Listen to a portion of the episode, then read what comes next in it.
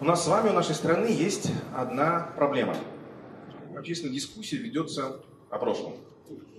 Мы спорим о том, хороший или плохой Сталин, хороший или плохой Николай II, но хуже неопределенного прошлого, ну, наверное, только неопределенное будущее.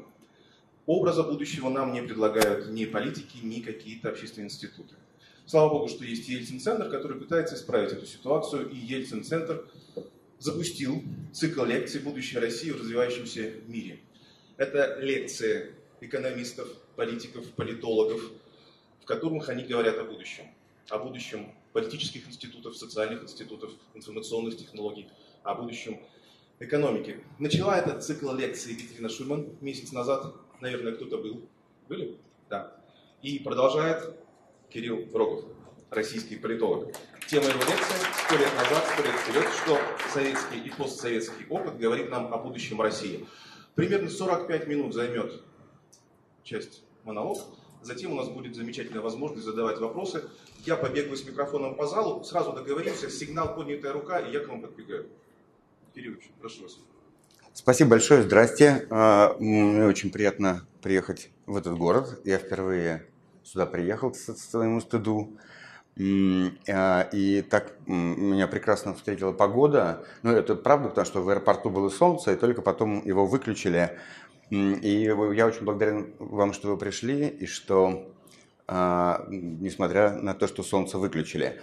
А, я действительно вот попробую произнести какой-то сначала такой монолог, а потом ответить на вопросы.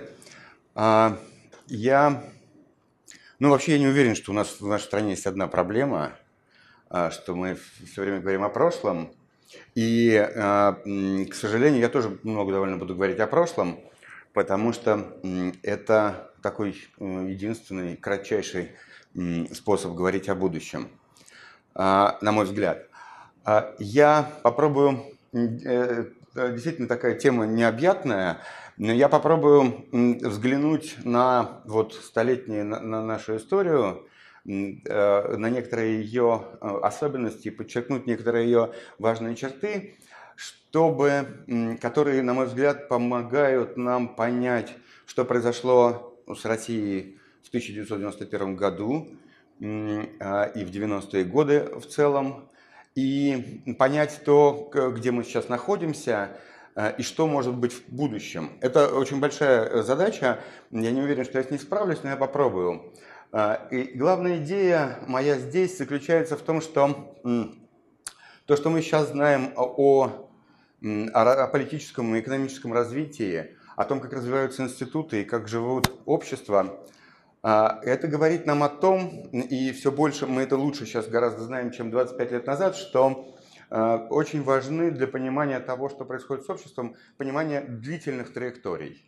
А, не вот вчера, сегодня, а некоторых длительных траекторий, и мы в них видим, что в принципе можно изменять и на каких промежутках, и что изменять и на каких промежутках не получается. А, в 1991 году мы были объяты, ну, те, кто был уже в сознательном возрасте, некоторой такой, некоторой такой энтузиастической эйфорией, мой друг, э, э, филолог и культуролог Андрей Зорин назвал это исторически прогрессив, прогрессивным заблуждением. А эта эйфория нам казалось как, что вот коммунизм кончился, а коммунистический режим пал, и мы, и что теперь будет? Ну, теперь будет, разумеется, демократия, потому что коммунизм это была диктатура, которая мешала демократии, а когда этой диктатуры нет, то мы как бы, мы из одной комнаты вышли и заходим в другую. И это более-менее демократия. Ну, конечно, ее надо как-то обставить, принять какие-то законы, которые ей приличествуют, но, в принципе, вот никакого другого пути нет. Вот этот переход. Вот вышел из комнаты, попал в другую. А, сейчас мы гораздо лучше знаем, что, в принципе, в мире много стран, большинство стран – не являются ни коммунистическими диктатурами, ни демократиями, а существуют где-то между этих двух полюсов и совершают, как мы теперь видим, такие движения от одного э, в больший авторитаризм, в большую демократию, довольно долго болтаются в этом пространстве. И это, в общем, является гораздо более общим случаем, а не исключением – как нам казалось в 91 году. Потому что в 91 году казалось, что если мы вышли из этой комнаты, мы попадаем в другую, и если это была диктатура, то другая комната – это демократия. А, для того, чтобы понять, и так как это не произошло, то, что это не произошло, то, что мы не попали в ту другую комнату, это вызвало э, всплеск огромного пессимизма, который пришел на, на смену энтузиастической эйфории и э, ощущение, что, ну как, если мы вот вышли из этой комнаты диктатуры и должны были оказаться в демократии, они оказались, значит, нас кто-то предал, кто-то обманул, кто-то был не таким, кто-то был неправильным, кто-то что-то неправильно сделал, кто-то виноват, Ельцин, Гайдар, Чубайс, кто-то виноват, потому что мы должны были попасть в ту другую комнату. А, сегодня это все выглядит немножко по-другому. И для того, чтобы понять, а, как мы не попали в ту комнату, в которую нужно, которую хотели, а, важно взглянуть обратно на те годы, которые мы прожили при коммунистическом режиме, и на то, что, что собственно говоря, чем был этот режим. Ну, в 1991 году мы все точно знали, это была коммунистическая диктатура, это была какая-то утопическая идея про социализм и коммунизм, результатом которой стало построение командно-административной системы, так мы ее тогда называли. Эта система а, как бы не допускала частной инициативы, а, устроила такую, обобществила всю собственность, в результате показала свою полную неэффективность и развалилась, что туда и исторически дорога. Этому взгляду немножко противоречит то, что это неэффективная э, командно-административная система все-таки просуществовала худо-бедно около 70 лет, много десятилетий. И более того, она на протяжении этого своего существования достигла технологического паритета США, а, стала второй сверхдержавой, по крайней мере, так было, такой была ситуация в конце 50-х, начало 60-х годов, это вот момент, когда э, технологический паритет существовал. Она, более того, этой системой заразили, заразилась полмира – ну, не говоря о тех странах Восточной Европы, которые были под российской оккупацией, были, э, например, на Балканах возникли социалистические режимы без вмешательства особенного Сталина. Э, этим, этим, этой болезнью заболела большая часть Азии. Китай, Корея, Вьетнам, Лаос. Что-то такое было, чего мы не доучитываем в, этом, в этой истории. На самом деле, люди, которые пришли к власти в 17 году, были марксистами, но режим, который они начали строить э, после захвата власти, ничего общего, в общем, не имел с марксизмом. Э, марксизм понимал этот социализм как некоторую следующую стадию после зрелого капитализма и некоторую какой-то другой переход от, от капитализма к какой-то новой стадии. В России э, Россия была отсталой страной, в ней не прошла индустриализация, она отставала от Западной Европы примерно на 50 лет. И, собственно говоря, э, проблема, которая встала перед э, коммунистами в 20-е годы, была, э, да, и кроме того, совершенно не предполагалось, что можно строить коммунизм в отсталой стране, да еще одной в отсталой стране. И как вы, мы, мы знаем теперь, что в конце 20-х годов а, Сталин принял новый план, а, план построения социализма в отдельно взятой стране, начал научно обосновывать то, что это возможно. И э, возникла некоторая совершенно новая такая экономическая модель, а, она возникла в, некотором, смысле спонтанно. И смысл этой, модели, смысл этой модели заключалась в том, что а, все ресурсы концентрировались в руках государства, и государство начинало перераспределять эти ресурсы между разными секторами.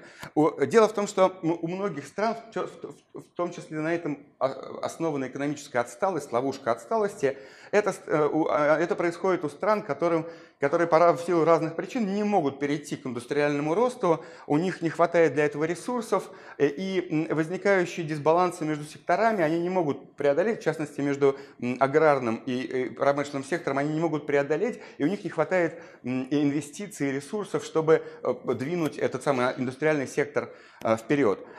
А, собственно говоря, сталинская модель была моделью нерыночной индустриализации, когда государство захватывает все ресурсы в стране и начинает при, в условиях очень жесткого репрессивного э, режима решать эту рыночную проблему, которая не решается рыночным путем, решать при помощи э, жесткого э, административного управления. Она перераспределяет средства из аграрного сектора в промышленный, она перераспределяет средства от работников – к, э, как бы не доплачивая им, увеличивает долю инвестиций в экономике и таким образом совершает такой большой рывок. И это именно то, что было э, э, сделано в Советском Союзе, в, вот, вот, в то, чем была советская система, как она была придумана Сталином в конце 20-х годов, это было э, жесточайшее подавление аграрного сектора, его огосударствление. Это была практически, как вы знаете, гражданская война в начале 30-х годов. По, если э, э, учитывать количество восстаний крестьянских, которые по стране шли и как они подавлялись, это практически была еще одна малая гражданская война, в ходе которой Сталин подавил деревню, захватил ресурсы аграрного сектора и начал их насильственно перераспределять в сектор индустриальный. Э, это все возможно было только в условиях жесткой диктатуры и очень высокой репрессивности системы. И если вы посмотрите на страны, которые э, заимствовали социализм, которые пошли по социалистическому пути, то мы обнаружим э, как бы подтверждение нашей гипотезы. Преимущественно это были страны с очень низким уровнем развития, которые не справлялись с переходом в индустриальную фазу. Яркий пример Китай – Китай в 40-е годы 20 века, это примерно ну, в долларах 90 -го года 600 долларов ВВП на душу населения. Это очень низко, это в три раза ниже того уровня, который был в э, Западной Европе в середине 19 века, когда Маркс только рассмотрел будущее, э, будущее социализма и загнивания капитализма. То есть это была совершенно доиндустриальная страна. И так э, потом, потом в, это, в это включились многие постколониальные страны Африки. И э, популярность этой модели была в том, что она действительно давала, э, давала быстрый эффект. Вот такое насильственное перераспределение ресурсов между секторами позволяло преодолеть эту ловушку и начать строить индустрию. Э, э, индустрию в стране, которая этого не могла сделать э, до того. В 50-е годы э, Система достигла своего расцвета. В этот момент уже в значительной степени, э, что происходит при индустриализации, это также быстрая урбанизация. Уже возникло большое городское население, и, как мы знаем, система начала несколько меняться, э, возникла попытка отказаться от такой э, чрезмерной репрессивности сталинской системы, сохранив контур сталинского, сталинской экономики. А, э, э, Все было бы довольно плохо, и в 50-е годы были видны некоторым руководителям правительства э, грядущие как бы, проблемы экономики, но большие, большие значительные ресурсы, которыми располагала страна, они позволили эти проблемы несколько отодвинуть. Сначала подвернулся подвернулась целина, а огромные земли были распаханы. В 60-е годы начали осваивать западносибирскую нефть и газ, и это дало огромный толчок экономики, сильный толчок экономики. А в 70-е годы поднялись цены на нефть. И это сохранило еще надолго эту систему. Более того, придало ей новый такой импульс. Но что интересно, что если мы посмотрим не только на Советский Союз, но и на другие страны, э, э, социалистические страны, то их социализм кончался примерно в то же время, когда кончился Советский Союз. Это еще один аргумент по поводу того, что вот, э, иногда, нам, иногда кажется, что конец коммунистического режима в Советском Союзе был ну, почти случайностью. Если бы не было Горбачева, если бы не упали цены на нефть, почти случайно произошло это падение. На самом деле, если мы посмотрим широким взглядом на все страны, а, мира и на то, что происходило в мировой экономике, и среди тех стран, которые как бы тоже встали на социалистический путь, мы увидим, что есть гораздо более глубокая закономерность что в этот момент, в 70-е и 80-е годы, начинает формироваться другая модель преодоления вот, этого вот э, этой ловушки отсталости. Это, она начинает э, формироваться также в, в Азии, и это модель так называемой экспортно-ориентированной э, индустриализации. Это то, что Южная Корея пошла по этому пути, Тайвань, э, Гонконг, и это стало такой самой модной тогда моделью. Эта модель была на чем построена? На том, что у вас есть дешевая рабочая сила, вы начинаете производить товары для рынка богатых стран, но за очень маленькие деньги. К вам идут инвестиции, вы производите больше этих товаров, больше продаете на эти рынки, и происходит довольно быстрая индустриализация. Это был, а, была альтернатива. Нашелся другой способ быстрой, э, преодоления ловушки бедности, который был построен, если сталинская модель была построена на перераспределении средств внутри страны между секторами, то эта модель была построена на том, что э, мировая экономика уже была достаточно интегрирована, чтобы можно было перераспределять средства между странами. И переток средств между странами оказался гораздо эффективнее и выгоднее, чем вот этот искусственный, управляемый государством переток средств между секторами. А, и э, это момент, когда сталинская модель переживает кризис. Она переживает кризис, в частности, в Советском Союзе, опять же, по той же самой причине. Советский Союз оказывается слишком интегрирован в мировую торговлю в этот момент. И у нас уже очень большой импорт, э, э, у нас большие доходы от экспорта, большой импорт продовольствия и товаров, и, и инвестиционных товаров – и, и мы завязаны на внешний рынок, на котором гибкие цены. А у нас в стране при социализме цены жесткие. А сочетание внешних гибких цен, большой доли внешней торговли в экономике и внутренних жестких цен приводит к кризису неминуемо. Когда сталинская система была автономной, она была связана с миром только некоторыми ниточками, не так включена в мировую торговлю, жесткие внутренние цены при значительном репрессивном аппарате можно было э, и держать, и э, эта система работала достаточно автономно. В этой ситуации, когда она была уже включена во внешний рынок, э, этот, это, это противоречие между внешними гибкими ценами и внутренними жесткими ее развалило. К чему я все это рассказываю? Э, модель нерыночной индустриализации – это фундаментальное событие в русской истории.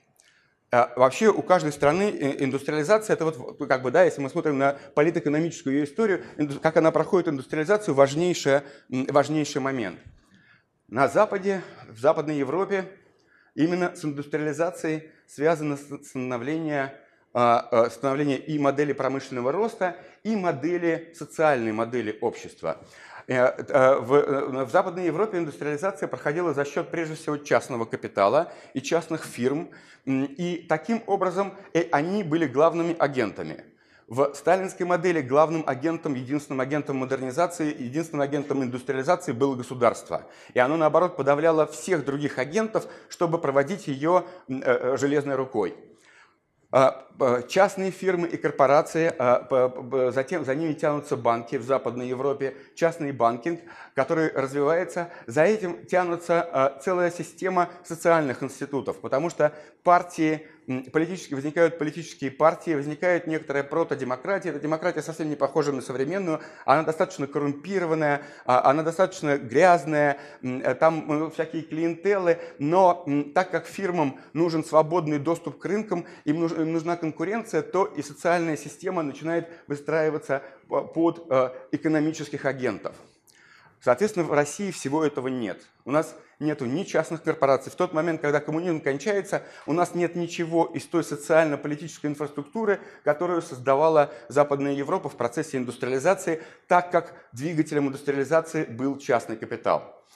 А, мы находимся в противоположной ситуации, когда государство превратила, все корпоратизировала и все подмяла под себя, все структуры. У нас нет ни корпораций, ни партий, э, нет никакой традиции частных корпораций и традиции э, э, политических партий, то есть некоторых объединений граждан. Мы оказываемся в ситуации, когда мы принимаем законы и принимаем некоторые институты. Да, законы – это институты, они дают институты, то есть правила, как, как жить. Но у нас нет агентов, которые должны пользоваться этими институтами и которые должны их поддерживать, быть в них заинтересованы. Эти агенты еще не выросли, не созданы. Мы э, как бы принимаем, э, обставляем комнату, а в ней э, некому жить. Предполагается, что э, когда мы вводим конкуренцию политическую, то постепенно эти агенты должны возникнуть, они должны как-то здесь появиться сами правила должны их воспитать. И эта система работает. Она работает, хотя э, гораздо более трудным и сложным образом. Но в 90-е годы эта ситуация такова. И если мы вспомним 90-е годы и посмотрим на них так с высоты птичьего полета, то мы увидим, что главными как бы, организациями, которые возникли и действовали в 90-е годы в России, были не столько частные корпорации – существующие долго, имеющие свою традицию. Не столько политические партии, которые тоже имеют свою традицию, бренд, и этот бренд как-то защищают и продолжают. А скорее и главными агентами были банды. Были банды э, таким с низким социальным капиталом, и тогда это были просто бандиты, у которых насилие было главным ремеслом. Или были банды такие с, больш, с большим социальным капиталом, э, это тогда были группы каких-нибудь таких людей, они формировались на периферии советских э, корпоративистских институтов, комсомол, спортивная секция, вот что-то такое. И там возникали небольшие кружки людей, связанных высоким межличностным доверием и готовых захватывать э, вокруг себя пространство, собственность, власть. А, они, они высоко мотивированы. А, и парадокс состоял в том, что вот как бы например, партии – это горизонтальные широкие структуры с открытым доступом. Банды – это э, небольшие вертикальные структуры с закрытым доступом. А, и так как социальное доверие было низкое в обществе, в силу того, что инфраструктуры социальной у нас не было, и она не была построена, у нас не было такой традиции, то малые группы с высоким межличностным доверием оказывались гораздо сильнее, чем аморфные широкие структуры социальные. И э, эта, эта проблема, она, она была структурная. Да? Э, вот, э, это никто не был в этом конкретно виноват. Э, это, это, это та реальность, которая наступает после того, как вы прошли нерыночную индустриализацию э, и не создали всех тех институций, которые, которые в процессе э, индустриализации создавала Западная Европа. Э, это э, э, ситуация Э, вот, э, очень тяжелая. И что здесь важно э, подчеркнуть, а что, что я хочу подчеркнуть, что сегодня в политэкономии, экономисты и вне, вне новой неинституциональной экономике принято рассматривать общество не, не, не, не в перспективе, скажем, их политического развития и экономического развития. А, э, как бы традиция рассматривать э, отдельно политические и экономические институты, она все больше уходит в прошлое. Вот одна из самых таких модных сейчас и знаменитых книжек, написанная Нобелевским лауреатом Дугласом Нортом и его соавторами Уоллесом и Вайнгастом, может быть, кто-то ее видел или слышал о ней, «Насилие и социальные порядки», одна из таких фундаментальных э, свежих теорий, которая создана относительно того, как развивается человечество, как, развивается, как развивалась Европа и Запад. Эта концепция рассуждает о социальных порядках, имея в виду, что нет отдельно политических и экономических институтов, а есть их взаимодействие и взаимное, э, взаимное поддерживание. Экономические институты э, э, конкурентные поддерживают конкурентные политические институты, политические институты конкурентные поддерживают экономические. Так создаются порядки, то, что они называют порядком открытого доступа, и наоборот, порядки ограниченного доступа тоже устроены так же. Здесь другие институты, э, э, которые обслуживают ограниченный э, доступ в экономике, поддерживают политические институты и наоборот. Эта идея, идея открытого доступа, порядков открытого доступа, она достаточно сложна и ее концептуализация – это такая непростая вещь. Это, порядки открытого доступа – это вовсе не царство справедливости и, и всеобщего порядка, это система, в которой а, существует довольно сложная, э, сложная, сложный механизм сдержек и противовесов, который обеспечивает а, э, высокую конкурентность внутреннюю. И а, главное, что вот выделяют они, главное свойство и достоинство порядка открытого доступа, что он гораздо более адаптивный чем порядки закрытого доступа. Он адаптируется к, а, к вызовам внешним, к каким-то изменениям гораздо лучше, чем другие порядки, именно за счет того, что в нем все время встроена внутренняя конкуренция, внутреннее подстраивание. Э, порядок открытого доступа, э, вот, например, как, как решается проблема ренты. Э, порядок открытого доступа вовсе не исключает появление рент. Да, ну, ренты все время могут появляться. Если вы изобрели какое-то новое изобретение, а оно всем очень понравилось, все хотят это купить, а вы никому не даете узнать, как оно устроено, то, в принципе, вы получаете ренту да, из того, что вы единственный производитель. В этом смысле ренты возникают все время, и, и исключить ренты нельзя, а ренты подрывают подрывают экономику, но в порядках открытого доступа действует механизм открытого доступа, а именно он обеспечивает как бы доступ к ренте других агентов.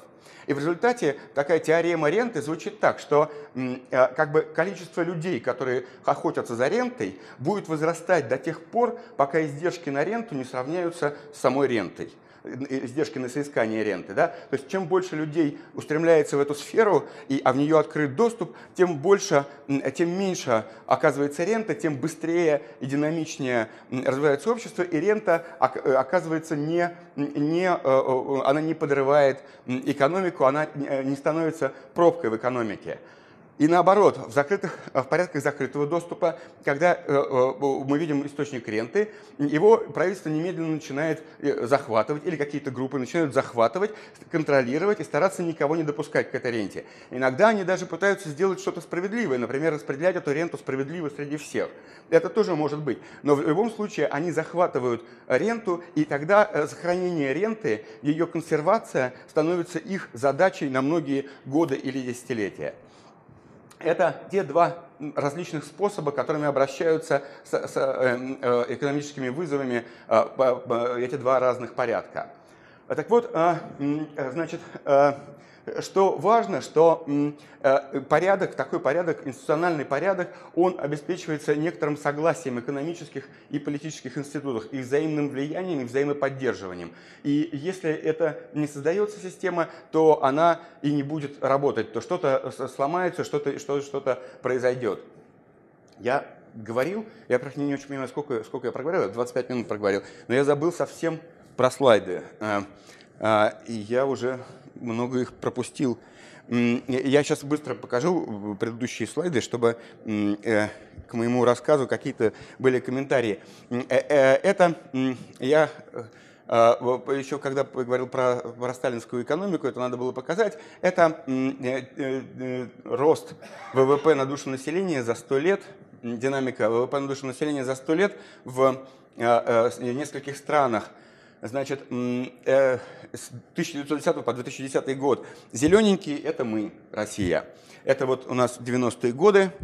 Это у нас 90-е годы. А, а, э, синенькие – это США. Ну, у них всегда все хорошо, это неинтересно. А, э, красные – это 12 европейских стран, развитые страны Европы. И голубенькая, и вот еще одна и такая фиолетовая линия – это две страны, которые нам очень интересны, это Италия и Финляндия. Ну, в принципе, мы здесь видим, что э, вот как, как бы э, э, проблемы у советской экономики начались уже здесь, 70-е годы, да, видите, они устремляются вверх резко, а она, она начинает замедляться. Вот примерно до, э, до, до, до конца 60-х годов все, все идет неплохо, а потом идет замедление, ну и спад в 90-е годы. А, но что я хотел рассказать быстренько про а, Финляндию и Италию. Это две важные для нас страны. Здесь вот Финляндия красная, Италия зеленая, а Россия, наоборот, синенькая. Это вот с 14 по 80 год. А, это по поводу эффективности сталинской индустриализации. Сталинская индустриализация была довольно эффективной, в том смысле, что действительно мы достигли довольно, довольно быстрыми темпами развивалась экономика в 30-е годы. А, но а, и мы достигли действительно технологического паритета США а, во второй половине 50-х, начале 60-х годов. Мы там первые э, влетели в космос, мы запускали спутники. В общем, это был э, технологический паритет. И в военной сфере тоже. И, конечно, э, при разрыве, который между нами и США был ВВП на душу населения, да, который вот здесь вот виден, а, э, этого достигнуть было непросто и только за счет больших э, человеческих жертв, за счет э, очень жесткого режима. Вместе с тем, если мы посмотрим, чем нам интересна Финляндия, тем, что Финляндия была частью Российской империи, и в 17 году у них практически одинаковый ВВП на душу населения. Он не одинаковый. На самом деле, примерно на 40% у Финляндии выше, чем у Российской империи в среднем ВВП на душу населения. Но, в общем, он сопоставим. Там разрыв не такой большой. Так вот, собственно говоря, если мы посмотрим отношения 40 -го года, ВВП на душу населения в 40 году в Финляндии и России, то в России оно больше, чем в 2017 году в два раза, а в Финляндии в 2,4 раза. В 30-е годы Россия растет быстрее, чем Финляндия. Это, э, мы э, очень много потеряли во время гражданской войны. Это была первая катастрофа экономическая и политическая России в 20 веке, которая недооценена ее, ее масштаб и сила. Так вот, э, но в принципе а Финляндия без а, массовых репрессий, голода и гражданской войны против собственной деревни в принципе развивалась похожими, схожими темпами с сталинской Россией 20-30-х э, годов. И, э, как вы знаете, выстояла в короткой войне с Россией. Э, Италия нам тоже интересно, потому что эта война, как эта страна проиграла в Великой Отечественной войне, как вы знаете, выступая на стороне фашизма. И в 1945 году находится ниже э, Советского Союза по ВВП на душу населения, и мы видим, как она делает рывок в 50-е и 60-е годы.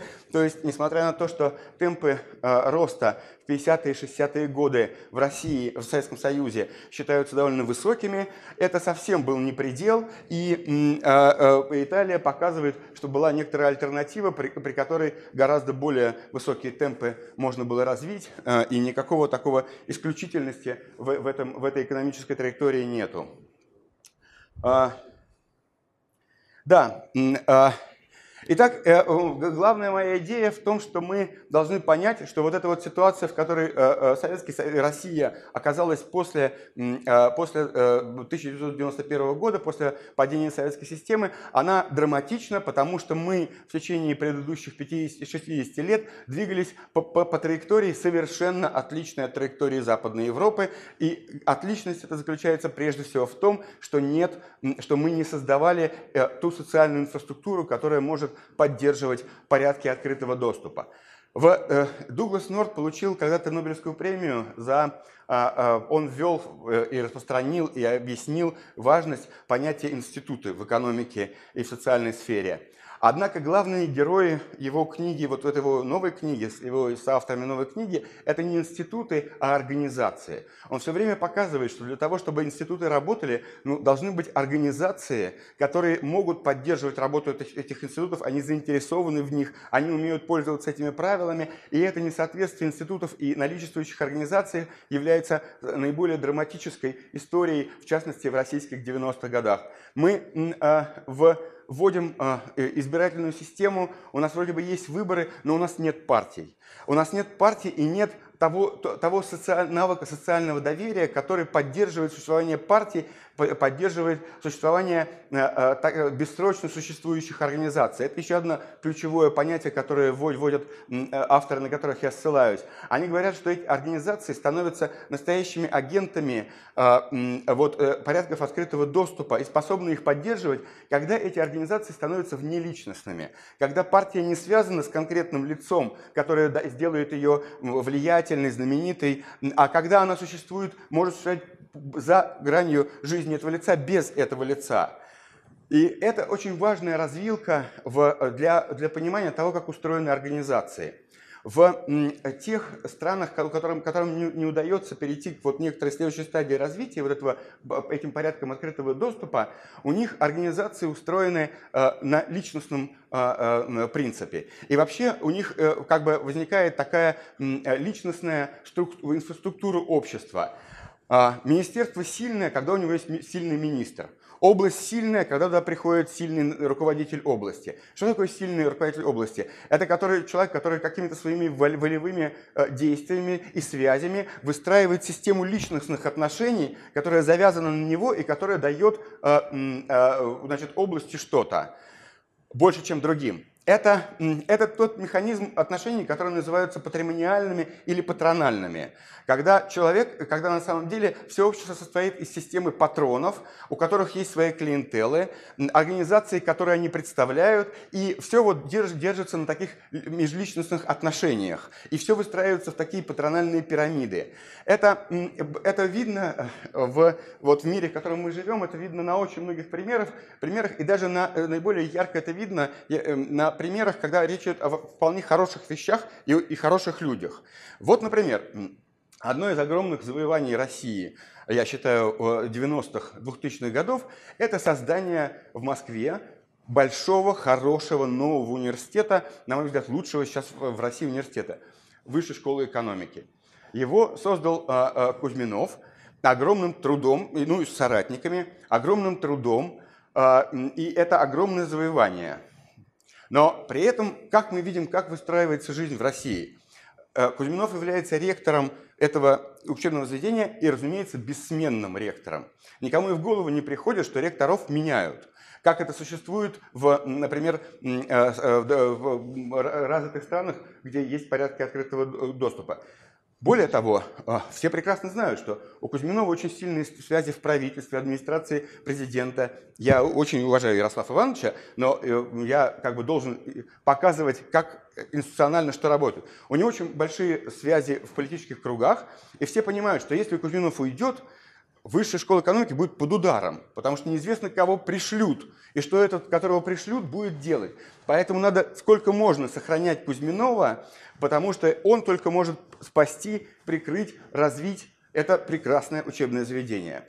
И мы видим, как, а, мы на самом деле на этом примере, мы видим, как механизм патрональных отношений, он на самом деле находится не только на самом верху политической пирамиды, но он начинает себя воспроизводить на всех этажах, вот как такие, от каждой пирамиды, от каждой э, э линии пошла под пирамиды, от нее свои линии, свои линии. И вот этот возникает э, патронально-патримониальный режим, который, а, который как бы исключает институты как внеличностные, как внеличностные а, общие правила, вернее, как, как общие правила, работающие для всех, и который подменяет их личными взаимоотношениями патрональных патрональными отношениями, личными взаимоотношениями отдельных личностей, которые возглавляют организации, которые оказываются не внеличностными организациями, а подчиненными... Ой, извините, пожалуйста, можно э, э чуть потише, это немножко мешает а подчиненными вот этой системе личных э, связей. Э, в принципе, там генеральный прокурор – это институция, да, но в такой системе патрональных отношений я тебя назначу генеральным прокурором, ты будешь мой генеральный прокурор, и э, в них важно не те э, связи и те отношения, которые прописаны на бумаге, а те отношения и связи, которые возникают неформальным порядком и которые подрывают формальные отношения и связи. И эта проблема а, перехода от патрональных, а, патримониальных отношений, от этой системы а, личностных взаимодействий, патрональных сетей к институциям, которые работают внеличностно, к организациям, которые существуют внеличностно, на внеличностной основе, это огромная проблема, одна из ключевых проблем э, этого э, общества, в котором мы оказались, этого, этой ловушки институциональной, в которой мы находимся. А, у нас, э, кроме помимо наследия, вот этого вот сложного наследия нерыночной индустриализации, нерыночная индустриализация, она в нашей жизни – отзывается дважды такими мощными двумя а, хвостами. Один, который я описывал, а именно то, что до 90-х годов у нас практически не было этой самой социальной инфраструктуры, структуры организаций, которые способны поддерживать те порядки, в которых мы теперь живем, рынок и демократию. Э, этих организаций не было, они были очень, они создавались как бы с колес, и а, а, вырождались в клиентелы, как и все остальное. Партии, как мы знаем, в второй половине 90-х годов мы видим уже партии в России как чистые клиентелы разных а, промышленных или олигархических групп или как каких-то групп э, бюрократических. Да? У там, губернаторов своя клиентела, отечество вся Россия, у президентской администрации создают свою клиентелу. Это не партия же, это, это Единая Россия. Это вот, вот создали отхок. У нас есть ресурсы, мы эти ресурсы вкладываем в некоторые... Да, но она, не, она зависит не от избирателей, которые таким образом через партию получают власть, а она зависит от тех людей, которые уже получили власть и создают партию, чтобы эту власть поддерживать. А, э, э, и партии вырождаются в клиентелы, что э, приводит к такому глубокому разочарованию в демократии. Вторая большая проблема наследия нерыночной индустриализации – это, безусловно, аллокация ресурсов, потому что не рыночная индустриализация распределяла ресурсы по стране в соответствии не с рыночными стимулами, а некоторыми своими задачами, централизованными задачами. Поэтому у нас во многих э, секторах экономики в 90-е годы обнаружилось, что э, там на, на какую-то отрасль экономики есть три крупнейших предприятия, ну и потом какая-то мелочь, но эти три крупнейших предприятия производят 80% продукции, или два крупнейших, или одно. И попробуй тут устроить рынок, если э, это уже готовая монополия, и ее нельзя разрушить, потому что вот он стоит огромный комбинат, что мы не будем его разрезать посередине. У нас оказалось, что у нас целые города и районы завязаны на такие огромные предприятия, и что когда предприятия, у него кончаются ресурсы, то рабочей силе некуда податься, и исчезает, на весь регион исчезают ресурсы, потому что никто не получает зарплату. И, в принципе, в рыночной экономике должно в такой ситуации, когда, например, некоторая область, а, ее не финансирует больше правительство, ну, рабочая сила перетекает в другие сектора. А если у вас а, танковый завод на пол области, и обеспечивает пол области работой и, соответственно, деньгами, то когда э, вы перестаете производить, производить танки, то у всей области нет денег. Просто все падает, и ни, ни в какой другой сектор не перетечешь, потому что рыночный сектор тоже не может развиваться, потому что он может развиваться, когда ему кто-то платит деньги, люди платят деньги, а они не платят, у них нет денег. Это тоже в значительной степени было наследием, вот этим наследием этой тяжелой э, э, нерыночной индустриализации того, как она распределяла ресурсы. А, так вот, это наследие нерыночной индустриализации огромное одно, наследие тяжелое, которое у нас есть, э, но а, эм, это не единственная наша проблема, так же как то, что мы говорим только о прошлом. У нас еще была эта самая нефть. И э, здесь, безусловно, тоже э, она очень сильно вообще исказила ту траекторию, которая у нас могла бы быть если бы нефти не было. Потому что если бы нефти не было, то худо-бедно мы бы оставались в рамках вот этой вот такой очень незрелой, а, какой-то клиентелистской, э, а, не демократии, а такого плюрализма, который существовал у нас в 90-е годы. Но это был э, довольно конкурентный, э, довольно конкурентная ситуация, и она, ну вот, да, она была достаточно конкурентная. И лишь в 2000-е э, годы возникла э, возможность, возникла вот эта вот нефтяная история, которая стала резко менять в том числе и экономическую инфраструктуру, и э, политическую инфраструктуру страны. А, ну, вы здесь вот видите, я быстренько скажу, на что здесь надо обратить внимание на этом графике. Это две, да, вернее, три, а, ну, две, два, да, две нефтян, два нефтяных бума, это 70-е годы Советский Союз. А, вот он достиг к 80-му году а, вершины, нефтяные цены достигли. А, синенькие – это как цены были в текущих долларах, то есть ну, э, как они были, звучали на бирже да, в, в том году. Но доллары, мы знаем, они изменяются, потому что там есть инфляция. И поэтому есть такое понятие постоянные доллары какого-то года, в которых все пересчитано. И вот это вот нефтяная, нефтяная, нефтяной бум 70-х годов, и вот он, 85-й год, пришел Горбачев, он тут перестройку затевает, а у него э, вон, вот туда вот летят цены, и э, вся перестройка летит вместе с ними. А, это 2003 год, начался э, бум нефтяной. Про этот бум мы очень много говорили, который был до 2008 года. Вот он, 2008 год. Э, проблема в том, что мы очень мало говорили, и это как-то от нашего взора вообще ускользнуло, что у нас был еще второй нефтяной бум. А именно, а, цены на нефть в 2011-2014 году были на самых исторических пиках, и мы получили больше всего деньги не в, до 2008 года, а вот именно в промежуток между 2010 и 2014 и 2015 годом. И последнее, что я хочу, на, на что обратить ваше внимание, что в принципе цены, которые, на нефть, которые у нас есть сейчас, они примерно вот здесь находятся, они не являются низкими. Они являются близкими к средним. Вот если мы посчитаем номинальную цену, среднюю цену нефти за все годы с 70 по сегодня, мы получим цифру 50 долларов. Это номинальная. Если мы будем считать ее в постоянных долларах, то она будет повыше, где-то 60 э, долларов, 60 с небольшим долларов. Но, в принципе, сегодняшние цены близки к средним. И э, такие цены еще в 2005 году мы считали очень высокими. Иными словами, я хочу сказать, вот, что мы попали здесь в нефтяную ловушку. Это, кстати, очень важно понимать, чтобы понимать, что происходило с Россией именно после 2010-2011 э, года. А именно, вот здесь вы видите, это как наше ВВП росло, а, и, э, а это экспорт. Экспорт, вот каждый столбец это там 140 миллиардов долларов, а, там, или сколько там, сколько-то миллиардов долларов квартального экспорта. Если посмотреть на это абсолютно... Да, что, что здесь важно, что здесь вот цены на нефть росли, но у нас экономика росла быстро. А после девятого года у нас цены опять выросли, они были почти такие же высокие, но гораздо больше, потому что здесь только два квартала такие высокие, а здесь вон сколько а, кварталов. Так вот, цены были опять огромными, а экономика стала замедляться. И на самом деле мы находимся в затяжной стагнации, потому что если посмотреть на наш сегодняшний ВВП, то он почти не отличается от ВВП 2008 года. Наша экономика практически не выросла за это время.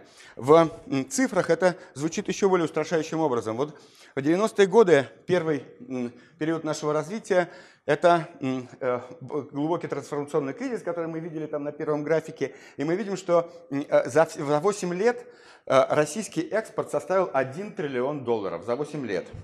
И минус 5, в среднем минус 5 в год падал, падала экономика. С 2000, с 2000 по 2008 год наш экспорт весь в целом составил 2 триллиона 200 миллиардов долларов за 9 лет вдвое больше, чем в 90-е годы. Экономика росла на 7% ежегодно. Третий период, с 9 по 17 год, наш экспорт опять удвоился. Теперь это 4 триллиона 150 миллиардов долларов. И экономика растет примерно на 0,5% в год. Иными словами, в этот вот второй нефтяной бум мы получили совсем плохую ситуацию, когда у нас в экономике все хорошо, потому что денег много, но только она не растет. Что это значит? А, это значит, что те экономические агенты, которые живут от роста, они не выигрывают, а те экономические агенты, которые живут от распределения приходящих стран денег, то они выигрывают. Деньги перераспределяются двумя способами. Через формальные сети, это бюджетные, бюджетные траты, и неформальные. Это рента, которая разными путями а, оседает на руках фирм, Э, чиновников, а, э, связанных с ними корпораций и так далее вниз. И две эти перераспределительные сети создают коалицию, а, которая оказывается э, очень мощной, а, потому что она зависит от этого перераспределения – а те люди, которые могли бы э, жить от экономического роста, экономические агенты в конкурентном рынке, они оказываются в слабом положении, и они, э, это, это, это не растет. Этот сектор не растет. Растет э, вот тот сектор перераспределения, и это формирует мощную коалицию. Это, это явление, ну там есть цифры, можно показать, как перераспределение росло в эти годы. Эту ситуацию я называю, вот как бы ее эффект, это и появление такого, такой вещи, как ресурсный национализм. Когда стране вот этой вот коалиции распределительной кажется, что мы, ну, мы великая держава, у нас все отлично. У нас все отлично, потому что у нас много денег. Мы покупаем дорогие машины, мы покупаем недвижимость, мы покупаем все, потому что мы умеем распределять эти деньги. Возникает вот эта вот система людей, которые распределяют эти деньги и которые являются теперь элитой а, страны, которые являются теперь главным выигрывающим бенефи классом бенефициаром, а, управляющим и охраняющим эту модель управления. И это та ситуация, с которой мы столкнулись в середине 2010-х а, годов, когда вдруг увидели, что эта коалиция, она действительно правит, и что если а, в в 2000-е годы, помните, там, в 90-е годы, вернее, помните, там анекдоты всякие там, или в начале 2000-х про милиционера и бизнесмена. И там всегда бизнесмен – это такой богатый, преуспевающий человек, э, человек, который что-то там отстегивает милиционеру. Вы помните, там, как это вот э, про гаишника, который все время останавливает машину, и он дает ему всякий раз 100 долларов, потом уезжает, э, и гаишник говорит, ты же на мои деньги ездил. Вот, ну вот это э, распределение ролей. Там бизнесмен – это важная персона, а гаишник какой-то там стоит. В 2010-е годы это уже совсем по-другому. А, э, это прокуроры, Следственный комитет. Вот они, важные персоны. Вот туда ездят на супердорогих машинах. А бизнесмены как-то там э, перебиваются с, э, с 5 на 10, но совсем уже не выглядят перед ними а, такой, такой белой касты, как это было в предыдущей политической, предыдущем социально-политическом цикле. это вот как бы этот эффект, и это эффект того, что мы действительно получили в, в эти годы немыслимое количество денег. С 10, с 9 по 16 год это наиболее время наибольшего преуспевания России за счет рент внешних, ренты внешних рынков. Эта э, ситуация создала а, еще один э, эффект. А, я уже говорил о том, что э, нерыночная индустриализация сама по себе а, создает в экономике а, как бы неконкурентную среду наследия нерыночной индустриализации, потому что есть очень крупные предприятия, которых не было бы, если бы мы развивались рыночным путем, и там была бы конкуренция, то в этих отраслях были бы а, несколько заводов, потому что кто-то бы хотел тоже на этом заработать, и, это, и эта структура э, была бы управлялась рыночными силами, и выстраивалась бы инфраструктура, а инфраструктура это заводы, подъезды, дороги, огромное да, дело, это не перестроишь за 10 и 15 лет, это создавалось много десятилетий. Она сама по себе была достаточно монопольная, потому что она создавалась государством и централизованным планированием, но э, рента еще больше ее усугубила, э, нефтяная рента еще больше усугубила эту ситуацию потому что ну, она тоже способствовала концентрации. Это чудовищный график, он показывает количество компаний и зависимость размера компаний, их отношение к ВВП. Вот видите, это, это нарастающим числом число компаний. Вот есть одна компания, это компания «Газпром». Потом там есть вторая компания, там я не помню, кто это, «Лукойл» или кто-то. Эм, э, потом третья, четвертая. Мы берем а, самые крупные компании, и дальше по крупности э, идут у нас компании расположены. Да? Потом мы суммируем их годовой оборот и смотрим, чему он равен. И мы, например, обнаруживаем, что вот в а это наш ВВП, и это его доля. Вот это 20% ВВП. Вот в 1999 году оборот 50-60 крупнейших компаний был равен 20% ВВП. А в красной линии это у нас 13 год. А в 2013 году оборот 60 э, компаний был равен уже 50 с лишним, да, вот 60 Г, был равен уже 50 процентам ВВП. 60, и, ну и в 2015 год еще хуже.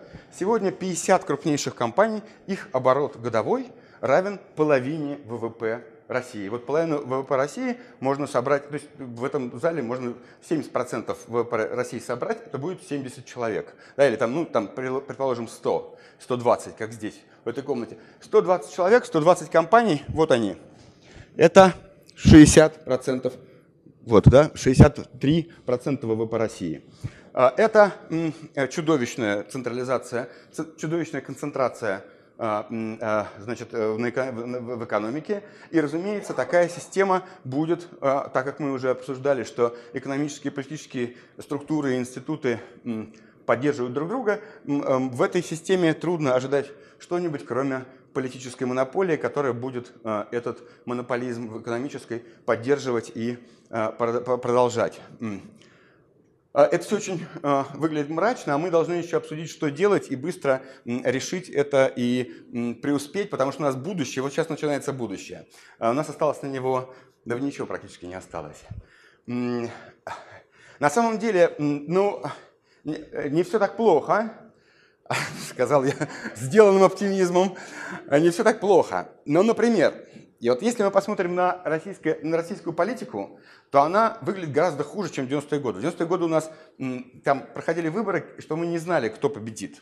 Сегодня мы не то что знаем, кто победит, мы еще гораздо больше знаем. А партии, никаких партий нету, никто не, не конкурирует. В 90-е годы у нас почти все время коммунисты, оппозиция была в, в парламенте у власти. Да? А, а, Полити... плюрализма нету как бы. В, тот, тот режим, который у нас сложился во второй половине 90-х годов и до начала 2000-х годов, это режим я называю конкурентная олигархия. Это такой плюралистический олигархический режим. Он э, сложился не только в России, э, он еще существует в других странах СНГ. Это Молдавия, Украина, э, Армения, Грузия 90-х годов – Э, ну вот там пять, пять примерно стран, у которых это было. Как бы после, после, после распада Советского Союза три типа политических режимов сложилось на территории бывшего СССР. Э, три страны стали демократиями, они интегрировались быстро в Евросоюз, балтийские страны. А среднеазиатские страны, плюс Белоруссия, А, это такой номенклатурный переход к авторитаризму. Никуда, никуда не высаживался никто, они так прям номенклатурным образом перешли к авторитаризму. Практически ну, там с Белоруссией хитрее история. И третий вариант – это вот эти вот олигархии, э, которые сформировались, конкурентные олигархии, которые сформировались, этот, этот третий тип. Интересно, что Россия, когда было нефти мало в 90-е годы, мы принадлежали к этому типу, а в 2000-е годы перешли в азиатский тип, а, авторитарный, как бы, когда стало денег побольше. И это, так, это важно для понимания того места России. Россия такое двусмысленное государство, оно то там, то там. Оно то, а, например, в 91 году Россия одна из самых продвинутых стран среди, э, за исключением Балтии, с точки зрения силы демократической коалиции, которая приходит э, еще э, к власти еще в рамках коммунистического режима. Да? А, неустойчивое большинство в Верховном Совете позволяет избрать Ельцина председателем Верховного Совета. Это значит, переход власти некоторый состоялся. Да? Это демократы против коммунистов выступили. И это довольно круто. И это давало некоторую фору стране. Но потом мы начинаем эволюционировать в другую сторону. Так вот, что я хочу сказать, что с точки зрения политических институтов мы сегодня выглядим гораздо хуже, чем в 90-е годы. У нас нет уже э, плюрализма. Но с точки зрения социальной, если мы посмотрим на людей, на их навыки, на, навыки, на их навыки взаимо, социальных взаимодействий, на то, как организуются сети, как организуются гражданские организации, как люди умеют взаимодействовать в некоторых ситуациях, мы увидим, что это, в принципе, это общество во многих отношениях гораздо больше готово к демократии, чем те люди, которые были в начале 90-х годов. Хотя тогда был плюрализм, а сейчас нету. И это парадоксальная история про то, что все-таки вот частные организации и в экономической, и в политической сфере, они эти 25 лет существовали, и э, у нас есть определенный капитал, наработанный с этим, и этот капитал себя рано или поздно окажет. И на сегодня для, него важнейшим таким препятствием, которое, которое ему сейчас не дает развиться, это вот эта вот нефть, а, как бы запасы которой, запасы ренты, которые еще остаются достаточно значительными. Но в принципе это общество гораздо более готовое к демократии, чем то, которое было 25 лет назад, которое совершенно не понимало, как это работает, как взаимодействуют люди, как договариваться, как вступать в организации, зачем нужны гражданские объединения, ничего этого не знало и не понимало. Сегодня оно кое-что в этом понимает. А, э, есть несколько, ну как бы про, про проблемы я э, говорил, есть несколько вещей, которые а, как бы вот э, по проблемы, которые есть проблемы нашего будущего. Как выйти из этой ситуации? Ну, во-первых, должна немножко кончиться нефть, чтобы, потому что сейчас мы ничего не сумеем сделать против этого денежного потока. А, э, значит, что, какие у нас будут главные проблемы, которые нам предстоит решать, и в решении их мы можем нащупать этот контур будущей России. А, э, помимо того, о чем я уже говорил, это демография, безусловно. Э, у нас плохая демография, у нас стареющее население. И здесь есть одна история. А, вот мы все любим смотреть на опыт Китая, и наше начальство любит говорить, вот Китай, вот Китай. А Китай действительно проделал одну очень такую штуку, которую нам бы неплохо ну, от него поучиться. А, Китай в конце 70-х годов, китайская элита была в ужасе. Э, было, в китайской элите было ясное осознание, что страна идет к гибели, потому что они не могут прокормить такое количество населения. Это страшно бедное население, которого невероятно много, и его невозможно прокормить. А в следующие 30 лет с Китаем случился парадокс, который можно описать такой фразой. Китай научился свою проблему продавать и зарабатывать на ней. Именно огромное количество бедного населения стало самым главным конкурентным преимуществом Китая на ближайшие 30 лет и позволило ему совершить страшный рывок вверх. У России тоже есть такая проблема, которая может быть конкурентным преимуществом в принципе. А у России тоже есть одна структурная, одна особенность, которая ярко выделяет ее среди большинства стран мира. У России очень невероятно много территорий. В принципе, у нас плотность населения 8 человек на квадратный километр. Если даже выбросить те зоны, которые ну, в них плохо жить, реально плохо жить не, нудо, и не нужно, то у нас все равно получится где-то не больше 25 человек на квадратный километр. У нас, например, есть Алтайский край, где прекрасные, э, Алтай, да, где прекрасные земли, там растет самая лучшая пшеница, гораздо лучше египетской и краснодарской, а, но ее просто очень далеко возить. Там хороший климат, там территория, я сейчас не помню цифры, боюсь наврать, но территория близкая к территории, по-моему, половина территории Польши, а живет там 2,5 миллиона человек. Да, там, и это отличный край. В принципе, если бы Россия могла привлечь миллионов 20-30 человек, это, безусловно, позволило бы, я думаю, ей совершить рывок, примерно похожий на тот рывок, который совершил Китай в последние 20-30 лет в экономическом смысле. Но, во-первых, это очень большой вызов, во-вторых, к сожалению, мы их просто не можем, их негде найти, эти 20-30 миллионов человек. Но, в принципе, нужно понимать а, эту проблему, что а, приток мигрантов является одной из важнейших, важнейших условий того, чтобы, э, того, чтобы Россия начала развиваться. Это прекрасно поняли а, а, западные страны а, еще 20, 30, 40 лет назад. И не зря немцы не, больше, не меньше любят свою Германию, чем, уверяю вас, чем русские свою Россию. Но немцы были пионерами в этом деле, и они поняли, что если не привлекать постоянно рабочую силу извне, это э, будет э, экономическое, экономического развития не будет. Это, там мы не будем сейчас спускаться в объяснение теоретическое, почему это так, но это так. И то же самое для России. Для России демография Э, улучшение демографии и, в частности, если бы можно было, если бы, скажем, можно было бы нарастить население России быстро, хотя бы на 10-15 миллионов человек, у нас бы проблема нефти практически исчезла, потому что наша, наша бы, а, как бы у нас сейчас устроена как экономика, что когда цены на нефть э, низкие, высокие, мы можем жить на ренту. А когда низкие, не можем жить на ренту. Как только они повышаются, мы думаем, все, будем жить на ренту. И выстраивается соответствующим образом социальная и политическая система, а, а потом цены падают, и, и выясняется, что это большая проблема.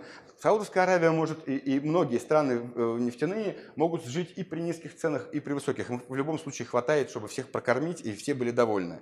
А, а, вот. Мы только при высоких ценах. Вот если бы у нас было на 20 миллионов больше населения, мы бы даже при высоких ценах уже не могли бы обеспечить а, такой вот консолидированный авторитаризм, денег бы не хватало. Но это мечта, э, это несбыточная мечта.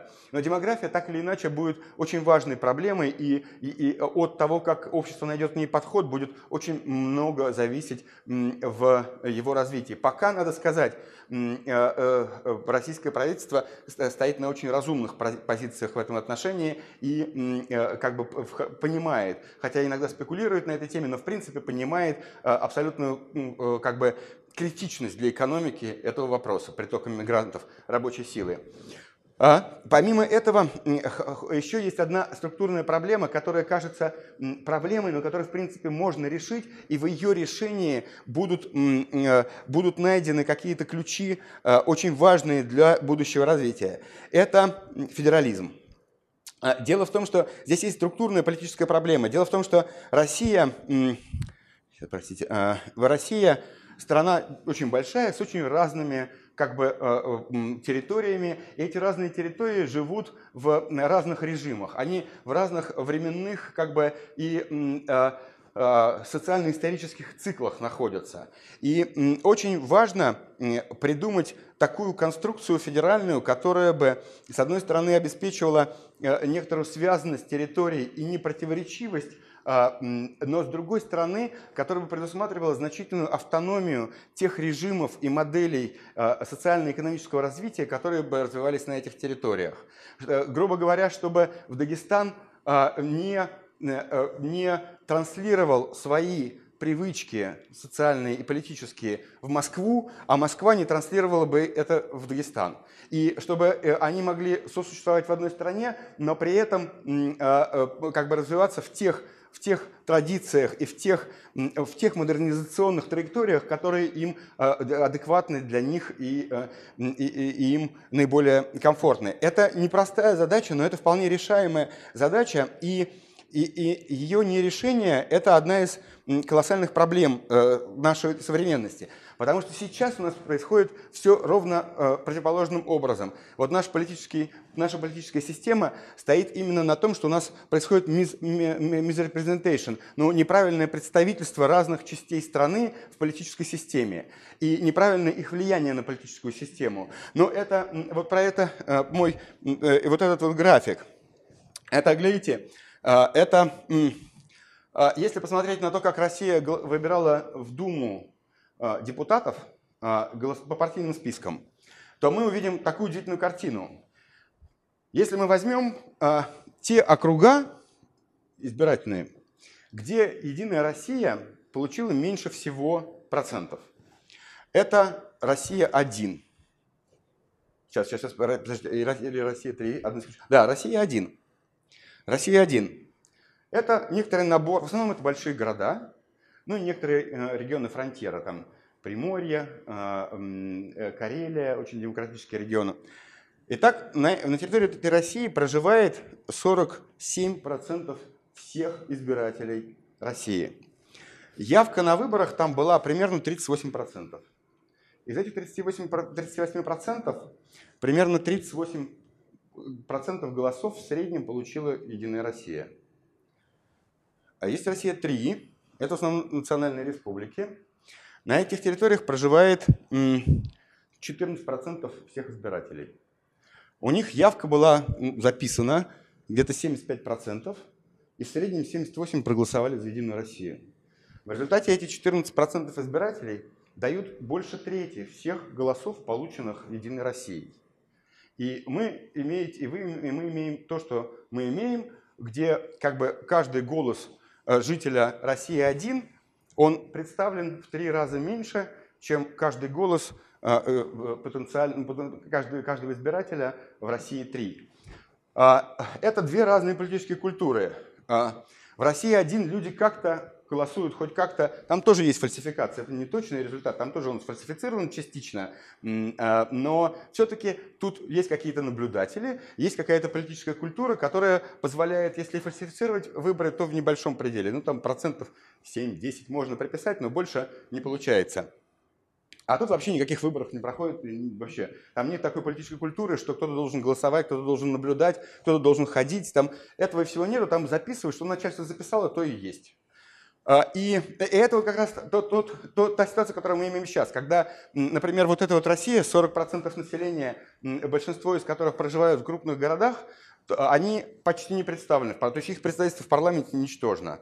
А, а, а там в силу не только этого механизма, но этот механизм очень важен, да, потому, что, потому что если бы вся Россия голосовала так, что у Единой России там 37%, то э, нельзя было бы такую монополию политическую удерживать, надо было бы что-то придумывать другое. Но так как есть вот этот вот буфер, то он гасит а, любые попытки вот здесь что-то сделать, какое-то более, э, выразить какое-то отношение к, к властям вот путем голосования. Нужно перевернуть это, как, каким-то образом эту ситуацию наоборот, чтобы а, а, как не, скажем, опять-таки повторюсь, там, Тыва пускай живет как хочет, но пускай Тыва не, как бы тывинские депутаты не будут сейчас перепредставлены в три раза в парламенте, и не будет их позиция э, ключевой для принятия решений по сравнению с позицией вот этих вот 47%. Сейчас э, та, та политическая культура этой мешает, она ее, она ее подавляет. Э, нужно перенастроить это, чтобы э, вот, э, создать этот, этот... Это, за этим стоит реальный федерализм. И реальный федерализм, как мы знаем, это очень хорошо. Так же, как хорошо прием большого количества мигрантов. Ведь прием большого количества мигрантов, вообще эта идеология миграт, мигрантов и их интеграции, она сделала очень много, как большую часть составила, как, например, политической культуры США, так и культуры, современной политической культуры Западной Европы, где это стало мощнейшим э, импульсом для развития механизмов и утверждения механизмов эм, э, и принципов толерантности в обществе. Стало основой программ толерантности и понимания значимости толерантности. То есть э, и то, и решение демографической проблемы, и решение проблемы федерации – это структурные решения, которые могут дать другую институциональную траекторию для страны, если мы займемся ими всерьез и будем иметь их в виду. А, но, конечно, главное а, для будущего – это… Сейчас, простите, я хочу найти. Да, да. Конечно, главное а, для того, чтобы мы куда-то двигались, и, еще раз подчеркну, и то, и другое. проблемы и решаемые, и вполне сегодня Россия может ставить перед собой такие задачи. Но ей, нужна, немножко, ей нужно некоторый, некоторый сдвиг, и нужно понимать, да, и это третья ну, ключевая вещь тоже для будущего, которая тоже решаема, хотя как бы для того, чтобы ее решать, нужно понимать всю ее сложность и проблемность, это экономический рост. Иногда нам говорят, что вот, например, если Кудрин э, сочинит хорошую программу реформ, даст ее Путину, Путин ее примет и начнет осуществлять, то у нас потом будет хороший самоподдерживающийся э, экономический рост. На самом деле это не так, и так не будет. Э, институциональные реформы, они обычно не сочиняются, не сочиняются где-то какой-то группой экономистов и, и не вводятся потом декретом президента, а, и, возможно, для них открывается, когда есть некоторый экономический рост и есть некоторая, а, некоторая э, э, как бы группа, класс людей, которые заинтер... и, элит, которые заинтересованы в его э, продолжении и которые заинтересованы в том, чтобы снимать ограничения для экономического роста, которые накладывает на него плохая институциональная среда и, предположим, там некоторые неадекватные политические институты. То есть там, там более сложная вещь э, происходит у нас есть потенциал, потенциал для экономического роста, хотя есть и очень сильные ограничения. Эти ограничения связаны с тем, что у нас дорогая рабочая сила, вернее, большая доля труда в ВВП, так, э, так э, это так, конкретнее сказать. И, в частности, одна из причин, почему это так, это, опять-таки, демография и стареющее население, и огромные пенсионные обязательства, которые имеет государство. Вообще в такой, в такой стране, ну, это, э, да, Э, это, это большая проблема.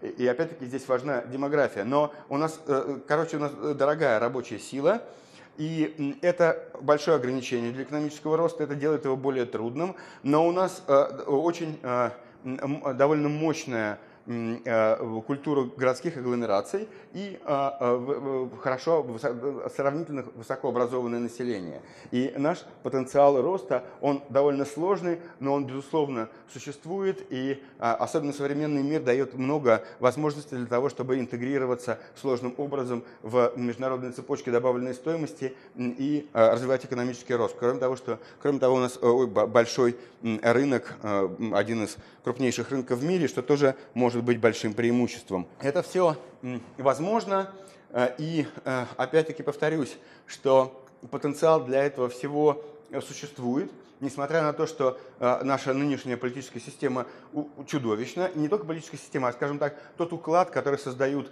вот эти вот Э, вот эта вот структура экономики, которую я показывал на графике про компании, и э, э, возникающие и взаимосвязанные с этой структурой политические институты, которые возникают и, и работает такой взаимоподдерживающий механизм одного и другого экономических, экономической структуры экономики и политических институтов, которые ее обслуживают. Это довольно чудовищно выглядит, но будем надеяться, в какой-то момент это все начнет переживать кризис, э, и я думаю, что так и будет. И в этом случае у России будет шанс для решения э, ряда проблем, которые довольно понятны э, на данный момент, которые сложны, но они достаточно понятны. И опять-таки подчеркну, что тот опыт, который мы имели в течение последних 25-27 лет, этот опыт развития частного сектора, частного сектора и в экономической сфере, и в социальной и политической сфере, он совершенно не пропал даром, и этот опыт есть. Его видно, особенно в э, больших городах, э, к которым относится и ваш город, его видно и видно модернизированность жителей этих городов и готовность к другой некоторой социально-политической, другим социально-политическим порядкам. Эта готовность гораздо более высокая, повторюсь, чем в начале 90-х годов. Спасибо. Спасибо большое. У нас есть примерно полчаса на вопросы, и вопросы уже есть. Ну, я по блату передам.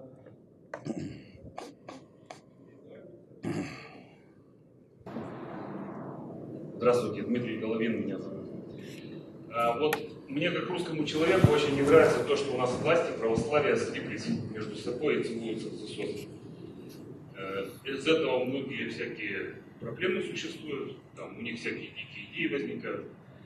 И вот если посмотреть, православные страны еще есть такие Грузия, Греция, ментально близкие к нам, частично Сербия, частично Болгария. Из этого получается, что все мигранты, которые к нам приезжают, они ментально э, чувствуют, что страна это не их. То есть они нашу страну воспринимают как чужие, и из этого они с трудом укореняются в нашей стране. Не кажется ли вам, что вот, э, вот эта как бы идея привлекать мигрантов для экономического развития, она пустая до тех пор, пока у нас власть отвязывает попов? Я очень рад, что сразу его услышал, этот вопрос, потому что мне действительно многие говорили, что вот это вот официозное поповство, оно вызывает большое раздражение, в частности в молодежной среде огромное раздражение. Один, один из таких вообще важнейших факторов а, роста популярности Навального, да, такая антиклерикальная тема. А, здесь есть несколько парадоксов. То, что мы видим, это действительно какая-то совершенно искусственная процедура, которая совершается в России. Дело в том, что Россия, благодаря коммунистам, это нерелигиозная система, э, нерелигиозная страна с э, отсутствием традиционных ценностей, например, ценностей семьи. Если мы, у меня есть про это много, я, я знаю, вот, скажем, когда, когда людей спрашивают, там есть, есть такое исследование, World Values Survey, а, там людей спрашивают из разных стран, одни и те же вопросы им задают, и в частности спрашивают про важность религии. И вот, например, последняя там волна у них, она волна, у них несколько лет длится, они опрашивают во многих странах. Там примерно 30-35 стран, в том числе большинство стран СНГ, а, большинство постсоветских стран, много европейских стран, азиатских стран. А, э, один из вопросов, насколько важна для вас религия? И люди отвечают, там очень важна, важна, не важна, почти не важна. Ну, средний, средняя по всем странам, а там очень разные страны, Германия, Польша, Латинская Америка, со всех континентов и большинство постсоветских. Средний а, процент важности религии для этой выборки стран, примерно 30-40, 62%. Это люди, которые говорят в среднем, по всем странам, в среднем, а, что для них важна религия. Средняя для вот всех стран. В России знаете какая? А? Все-таки больше. Где-то 44, вот, вот примерно так. То есть это, это 43, вот что-то такое. Э, то есть это э, Россия не религиозная страна. Здесь наш, наш уровень нашей религиозности гораздо ниже, чем в среднем у стран, в том числе э, ниже, чем у э, европейских стран, потому что, как вы понимаете, католические страны Европы дают э, довольно сильный э, э, крен. Там Германия, например, она, она ниже будет России по уровню религиозности, но это буквально считанные страны, которые ниже России по уровню религиозности. Есть, кстати, там некоторые парадоксальные, довольно низкая религиозность а, в Азербайджане. И тоже традиционная семья а, совершенно нет такой, ну, как бы ценность традиционной семьи в Азербайджане очень низкая, а вот в Армении и религиозность, и традиционная семья очень высокие имеют. А знаете, как э, там проверочный вопрос, просто забавно, про традиционную семью какой. Вопрос задается такой. Э, если на рынке труда мало рабочих мест, а согласны ли с мнением, что эти места должны доставаться мужчинам? А, и это сразу да, дает нам картинку, как страна устроена, как общество живет. Разумеется, и мужчины, и женщины в традиционалистских странах говорят «да», потому что мужчина – это кормилец семьи, он всей э, э, семье несет деньги. Конечно, ему должны в первую очередь. А уж если что-то остается, тогда женщина занимает. И а, вот, например, там в Армении какой-то чудовищный процент э, людей, которые говорят «да», под 80%. А в России, конечно, очень низкий. Я не помню сейчас точную цифру, но очень низкий. Она опять на уровне там, европейских стран, э, ну, чуть хуже европейских стран, но, в принципе, совершенно э, уклад другой и очень да, то есть, э, э, возвращаясь к вашему вопросу, да, это, это поповство, оно процветает, нас пытаются изобразить. В принципе, да, э, у нас уровень религиозности повышается, и он должен повышаться потому что там 7 десятилетий атеизма это тоже была совершенно насильственная аномалия. И мы будем возвращаться. Более того, надо понимать, что в этой ситуации э, неофитство, религиозное неофитство становится важным политическим фактором жизни общества, потому что как бы общество возвращается к некоторому нормальному балансу для него вот этой вот религиозности, да, нормальному участию религии в жизни. Она она не зря религия имеет такое огромное значение в, в вполне развитых странах, э, там в США и, в, и во многих развитых странах очень большое значение имеет религия. Э, и мы э, в этом возвращаемся, но и, безусловно, в этом есть э, такой неофитский, неофитский казус, проблема, которая... Ну и есть вот это вот официальная, официальная как бы насаждение религии, но э, мне представляется, что в этом вопросе некоторые есть отступления назад по сравнению с 2014-2015 годом, когда вообще это как-то звучало, там у Путина это все время звучало. Сейчас там и, э, и православие, и традиционные ценности меньше у него звучат, и есть некоторое понимание того, что это не принимается обществом, это не принимается обществом. Действительно, и там, например, вопрос, должна ли религия играть большую роль в жизни общества, в, в, в политической жизни или меньшую, и там очевидно, что люди, которые говорят, что меньшую, их в два раза, чем те, которые говорят, что большую. Ну, между ними там 40%, которые говорят, что нормально, так как есть, так и остается пускай. В общем, как бы баланс сил в том, что общество не хочет э, увеличения роли религии в политической и социальной жизни, не хочет увеличения роли религии в церкви, э, в школе наоборот, да, э, в церкви, в школе.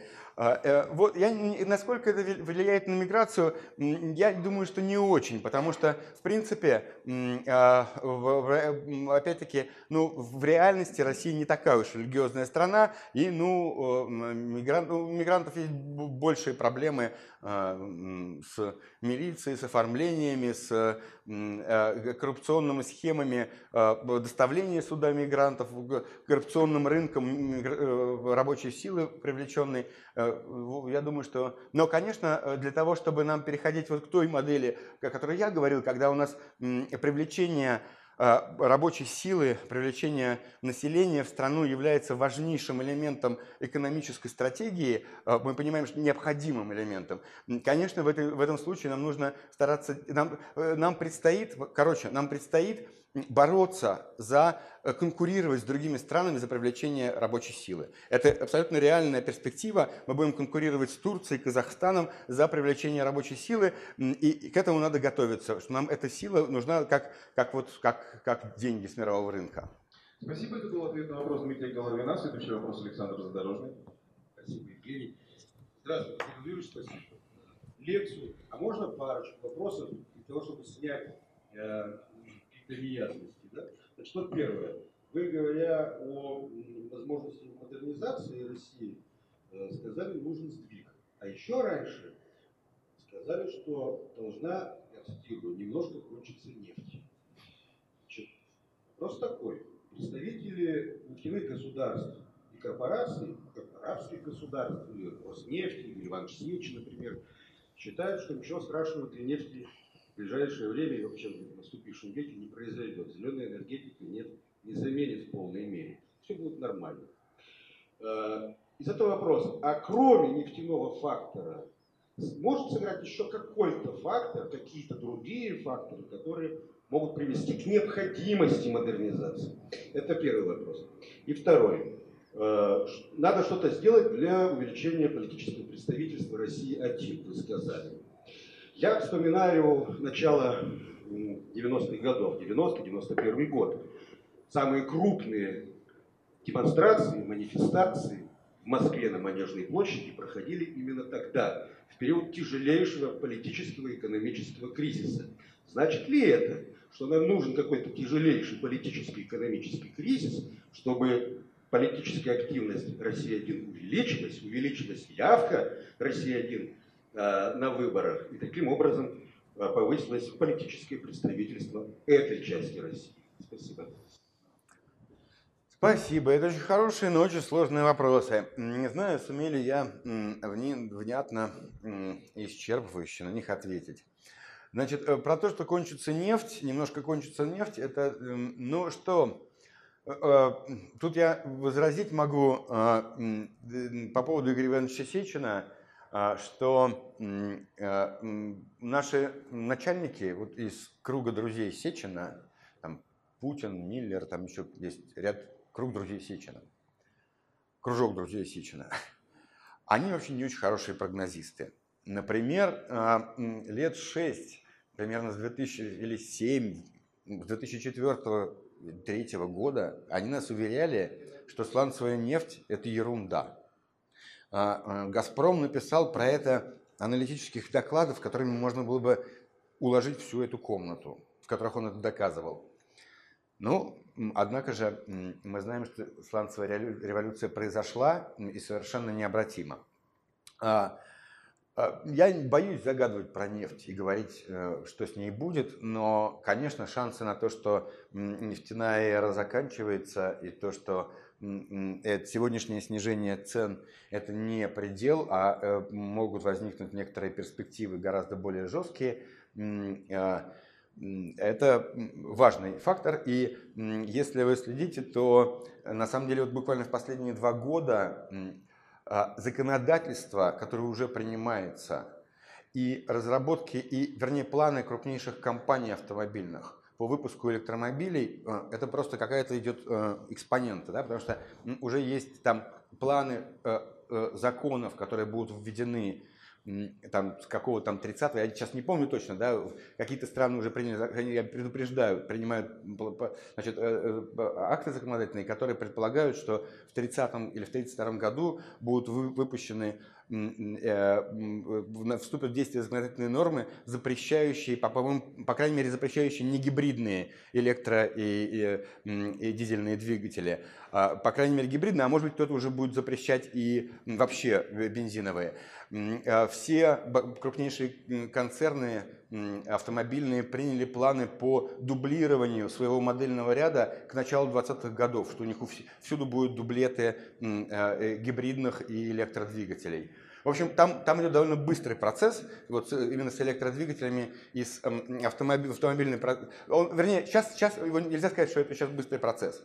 Мы видим очень мощную подготовку процессу. Вот, вот так вот мы определим. Но эту мощную подготовку мы видим, и она, это не только правительство, это и корпорации, они все к этому готовятся. В общем, не, не буду говорить за нефть, но э, скажу, что э, шансы на, на, на такое развитие событий, они довольно велики. И есть такая, может быть, вы знаете, концепция, что, что когда крупнейшие игроки на рынке нефти осознают, что э, вот возможен необратимый или очень долгосрочный разворот э, цен, э, и цены будут низкими, то включится механизм, который обратный той логике, которая сейчас превалирует в ОПЕК, в ОПЕК+.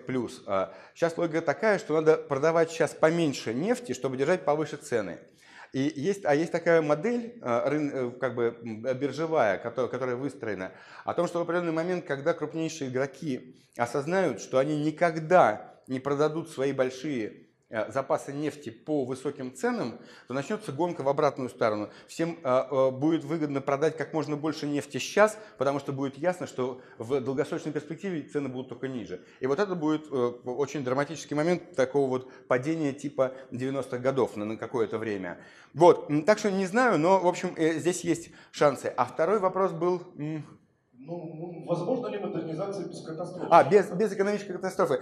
Э, ну, я думаю, что... То есть, можно какую-то придумать экономическую катастрофу. В принципе, у нас нет оснований для экономической катастрофы. У нас, хотя и не очень эффективная экономика, но она все-таки рыночная, она адаптивная. Э, так что это не, вряд ли будет такой системной катастрофой, как э, в, э, в 80-е годы и как в Венесуэле. Венесуэлу можно, в принципе, создать в России, но все-таки надо постараться. Пока у нас там достаточно разумные, э, у нас там люди сидят жесткие, недобрые, они любят деньги и себя, они никого не хотят подпускать к деньгам, но нельзя сказать, что они идиоты. А, так что, но в принципе там есть, могут быть разные неожиданные, и, неожиданные э, с, с э, такими с авторитарными режимами иногда случаются неожиданные вещи, когда они сами начинают делать что-то, что очень их разбалтывает. Хотя э, вот у меня есть такой друг, американский профессор Дэн Трейсман, который вообще разработал такую теорию, что большинство переходов в демократии совершается по ошибке. Правительства совершают ошибку. Они думают одно, получается другое. И вот он пытался разобраться, как этот механизм устроен, почему ненарочно они делают так, что... Вы сказали, нам нужно минимум там 15-20 миллионов еще в Россию мигрантов, но не кажется ли вам, вот вы график представляли, а, из которого следует, что у нас постепенно крупные компании, они занимают все больше и больше долю экономики. То есть они выдавливают мелкие и средние. Это люди, ну, фактически этих людей выдавливают куда-то, да, в безработицу. Плюс э, глава одной из этих крупных компаний, Греф, он уже все уши прожужжал идеями «давайте всех уволим», ну, в Сбербанке. да, то есть э, заменим роботами, эти люди тоже должны будут куда-то деваться. Тем более, что сейчас, э, в принципе, идеология, э, насколько я понимаю, вот этой промышленной революции, которая сейчас идет, она такая и есть. Давайте вот по максимуму заменим человеческий труд машинным. Да, то есть э, не получится ли так, что нам скорее придется обороняться от людей, которые сюда едут, а, потому что у нас будут свои люди, которых надо чем-то занять. Тем более, что плюс, когда вы говорили о том, что в России высокая стоимость труда, ну, действительно так. Но если мы посмотрим, чем люди занимаются у нас в компании, они занимаются там в финансовом секторе. Я работаю, там процентов 60 занимается отчетностью регулятора. Значит, в регуляторе сидят столько же народу, которые эти бумажки смотрят. Банки как падают, так и падали. То есть смысла нет заниматься бессмысленным трудом. Может, лучше их э, как бы... То есть смысл вопроса, зачем нам мигранты, у нас своих бездельников хватает? А, да, э, ну, спасибо, хороший вопрос. Но мигранты не смогут быть бездельниками. Бездельником может быть человек, который как здесь родился, он уже имеет право голоса, а, он идет голосует, и таких много, да, и все, ты без них, без него никуда не, не поедешь в светлое будущее. А у мигранта, наоборот, другая задача, у него он, он, он очень конкурентен, потому что ему очень нужно заработать, очень нужно заработать. А, а, а человек, который здесь родился и который голосует, ему заплатят за то, чтобы он хорошо голосовал. Придумают для него какое-то машинное оборонное предприятие, вагоны какие-нибудь там делать, строить. Знаете, у нас удивительная есть отрасль в, в экономики – это э, локомотивы и вагоностроение. Если посмотреть, я когда-то строил такую кривую, как раз тут у нас количество вагонов и, и локомотивов э, с начала 2000-х годов, то темпы роста в этой сфере опережают темпы роста мебельной промышленности.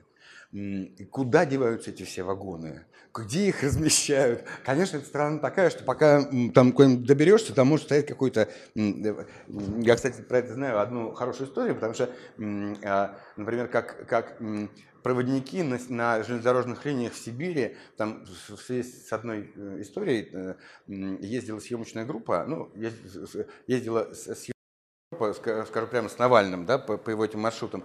А, и и почему-то начальник поезда страшно запрещал им снимать в поезде. А почему?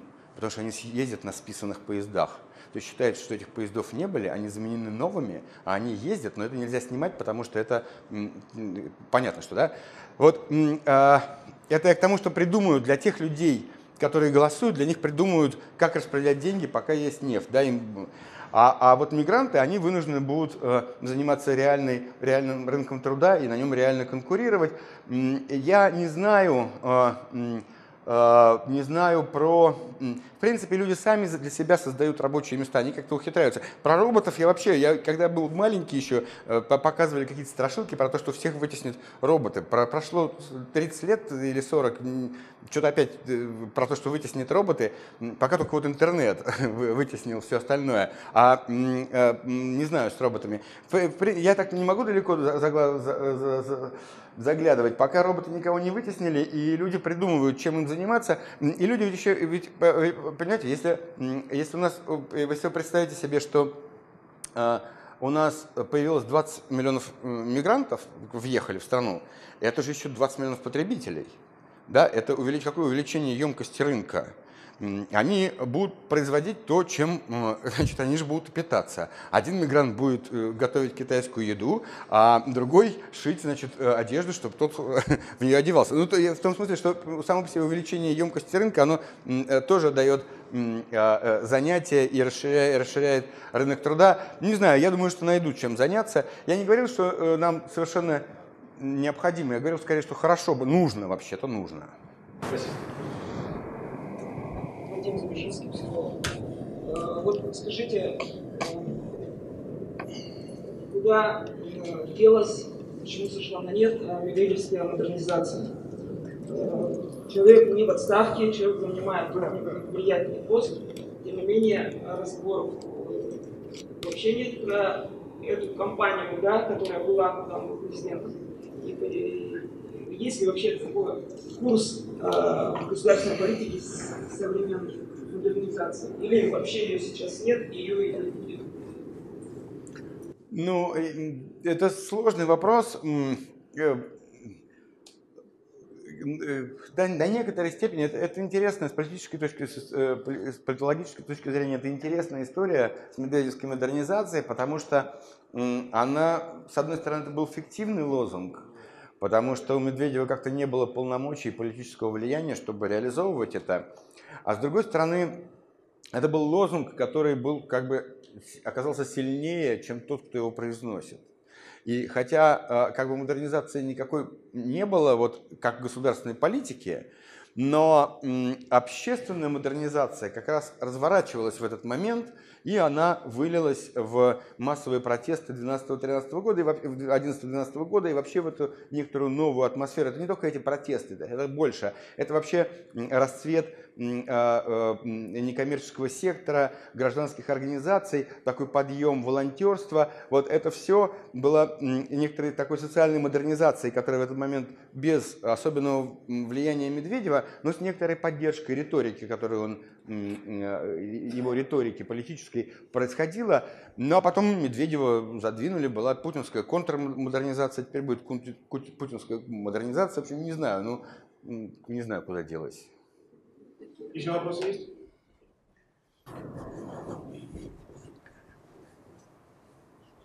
Моя фамилия Ермаков. У меня вопрос о соотношении функционирования политической системы и коррупции в ней.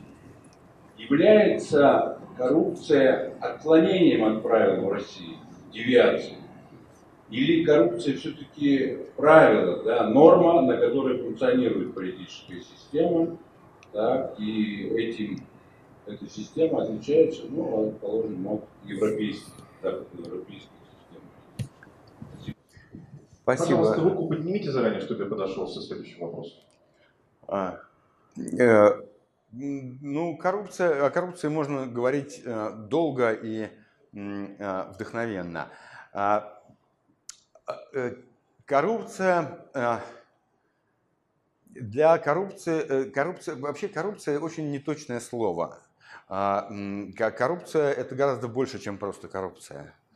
А, э, в, нашей стране существует а, вот на сегодняшний день э, это гораздо более глубокое проникновение. Да? Ведь главные коррупционные потоки, главные потоки несправедливого распределения денег, они создаются не тем, что кто-то какое-то частное лицо пришло и кому-то дало взятку. Они создаются на совершенно другом уровне и совершенно других масштабах.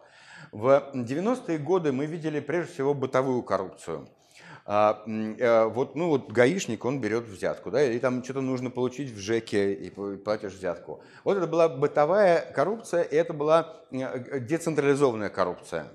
Гаишник брал себе в карман, а, э, в ЖЭКе брали себе в карман. Сейчас мы по, по, э, по, вышли на более высокий уровень государственного развития, у нас вся коррупция централизована.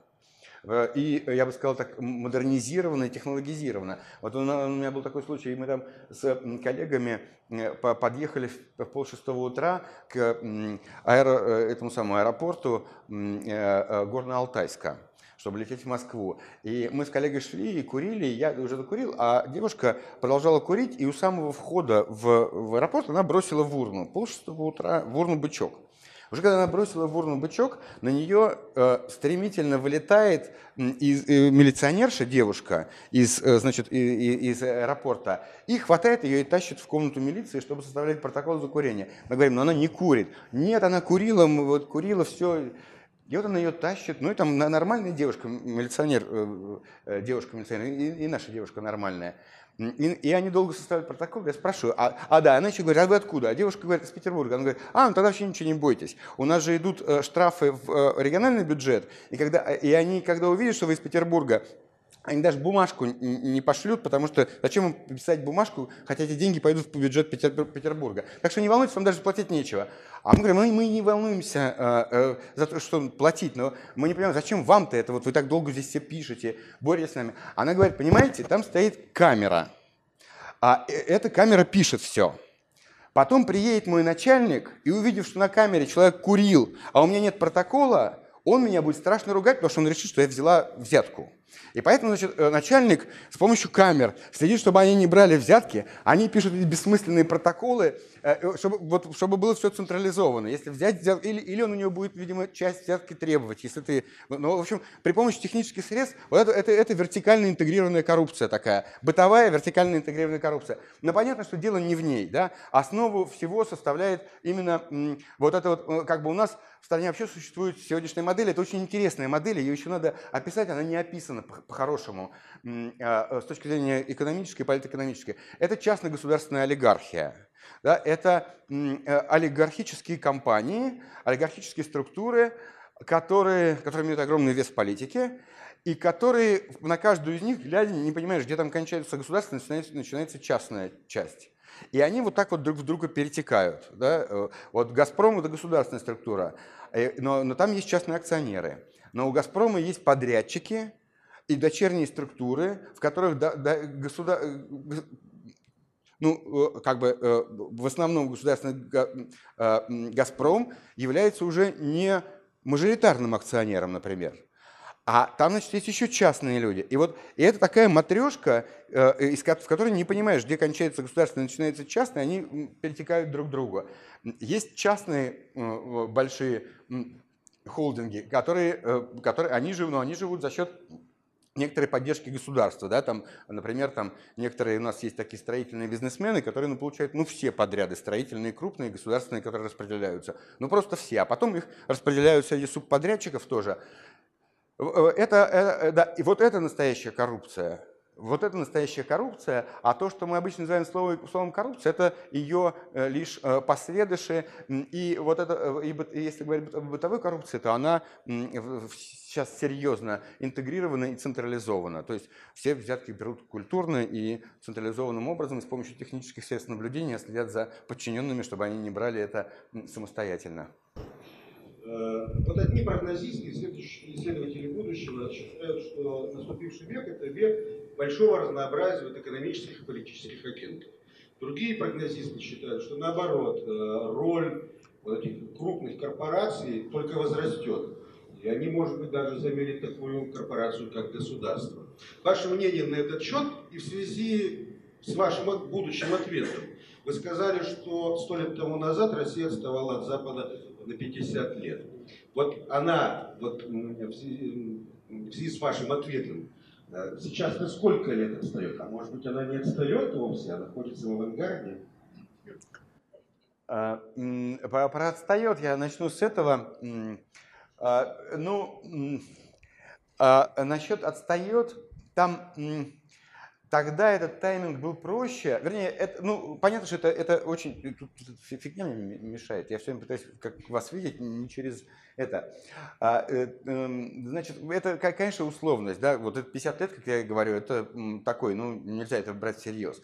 А, э, э, это в большей степени можно было брать всерьез, всерьез когда мы говорили о о э, индустриализации, э, о промышленной революции, потому что там есть такие, и то там неправильная эта цифра, потому что там о чем можно говорить? Можно говорить о том, что ну, э, как бы изменение, резкое изменение рынка труда в связи с прекращением рабства ну, и э, крепостного права, а это важная сопутствующая вещь там, для промышленной революции.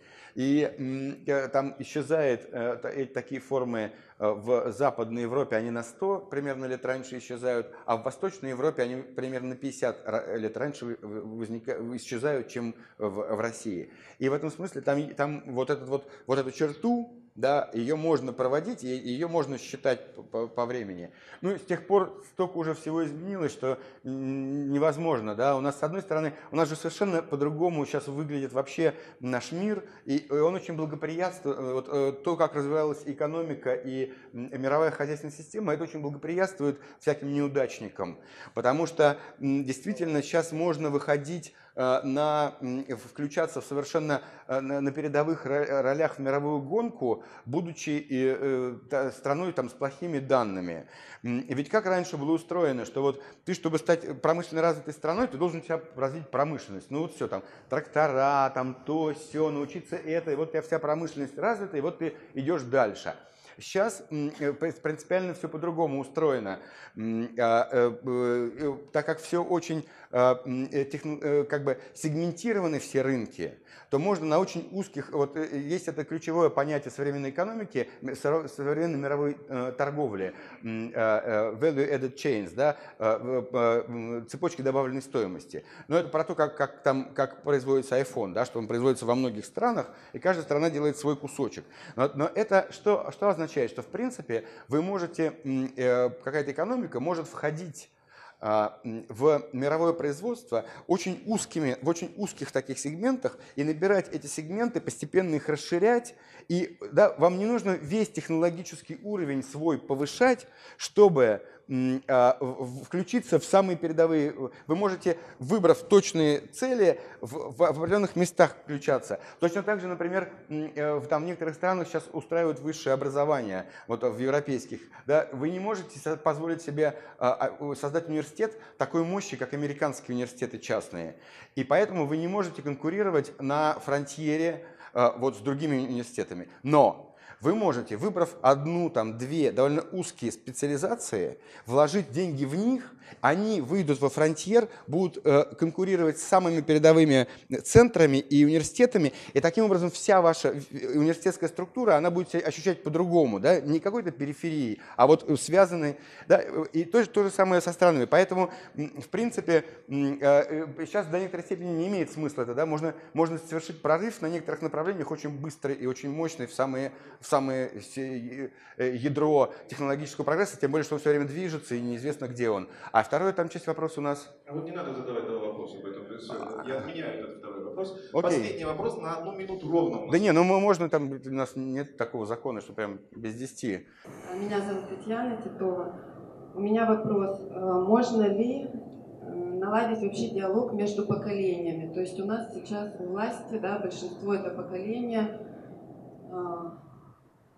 это люди, рожденные в 50-х годах и так далее. Но э, люди, которые живут сейчас, да, это вот некоторые называют это поколение миллениалы, родившиеся после 80-го года, они абсолютно, ну, им немножечко другое нужно, другие ценности, они живут немножечко в другом мире, и э, можно ли вот этот диалог наладить, ну, так как дальше им жить, и э, в этой связи сколько времени надо на воспитание вот этой элиты, потому что человеческий фактор все-таки немаловажен. И второй момент, например, тот же Дубай, да, за много, э, ему нефть не мешает, то ли потому что там климат хороший, или ну, вот какой-то все-таки вот такие моменты. Угу. Хорошо, э, спасибо за, за этот вопрос. Диалог поколений всегда хорошо наладить. Я не вижу а, особого такого какого-то катастрофического разрыва в поколениях у нас. У нас есть э, проблема наша, собственно говоря, даже, мне кажется, не в том, что какие-то очень пожилые люди сидят во власти, они, в общем, не очень пожилые, а что, в принципе, власти должны меняться люди. И это будет хорошо. Да? Можно в 65 лет быть президентом, нельзя быть президентом в 18 лет. Вот это я знаю точно. Второе, да, это гораздо важнее. А, а, э, по поводу молодежи у нас действительно есть некоторая проблема, она совсем другая. У нас проблема с молодежью, что ее мало. Это главная проблема с молодежью. Вот я, например, слежу там за, за социологическими вопросами, в частности, как это раскладывается по, а, по поколениям, да, всякие там вопросы. Я вот вижу, что некоторые ответы там у людей 50 лет и старше, они, ну, они отличаются от, от того, как отвечают люди от 20 до 30 лет в два раза. Ну, например, там, какой-нибудь пример, там, а, как там, вы считаете, что там есть такой вопрос, там, зачем Навальный вот ведет свою подрывную деятельность? Ну, там какие-то там какие-то ответы, там, по, это по наущению Запада, чтобы России было хуже, как предположим. И вот, скажем, в старшем, ну, там чуть помягче, но примерно смысл такой. И вот, скажем, в старшем поколении, а, там, с 45 и выше, там даже 40 и выше, там 30% говорят, ну, это люди такие, не смотрят телевизор, да, и повторяют. 30% говорят, да, это он по наущению Запада подрывает Россию. А среди молодежи 30, да? А среди молодежи это там 14, 12. То есть это больше, чем в два раза падение, потому что молодежь не смотрит телека, и она просто не знает, что он подрывает, то что такое телек, это можно узнать э, по научению Запада. Или там отношение, там, не знаю, к каким-то социальным вещам, э, молодежь отвечает по целому ряду в два раза более как бы модернизированно, продвинуто, а, но людей там 45 и больше гораздо больше, чем людей вот этих вот э, там 18-28. И, они, и у нас э, продолжительность жизни увеличивается, поэтому их там много, а, а здесь как бы а рождаемость слабая, и этих мало. И этот перекос, безусловно, есть, и то, что у нас стареющее общество, это очень такой важный э, фактор социально-политической динамики, негативный фактор социально-политической динамики. Но и молодежи надо как быть поактивнее, тогда, может быть, можно что-то сдвинуть, надо ходить там всюду, кричать, не знаю. Вот как-то так. В общем, а, мне, да, все. Спасибо большое. Это был ответ на последний вопрос Кирилла Рогова. Огромное вам спасибо. Спасибо. Спасибо за то, что пришли на вторую лекцию «Будущее России в развивающемся мире».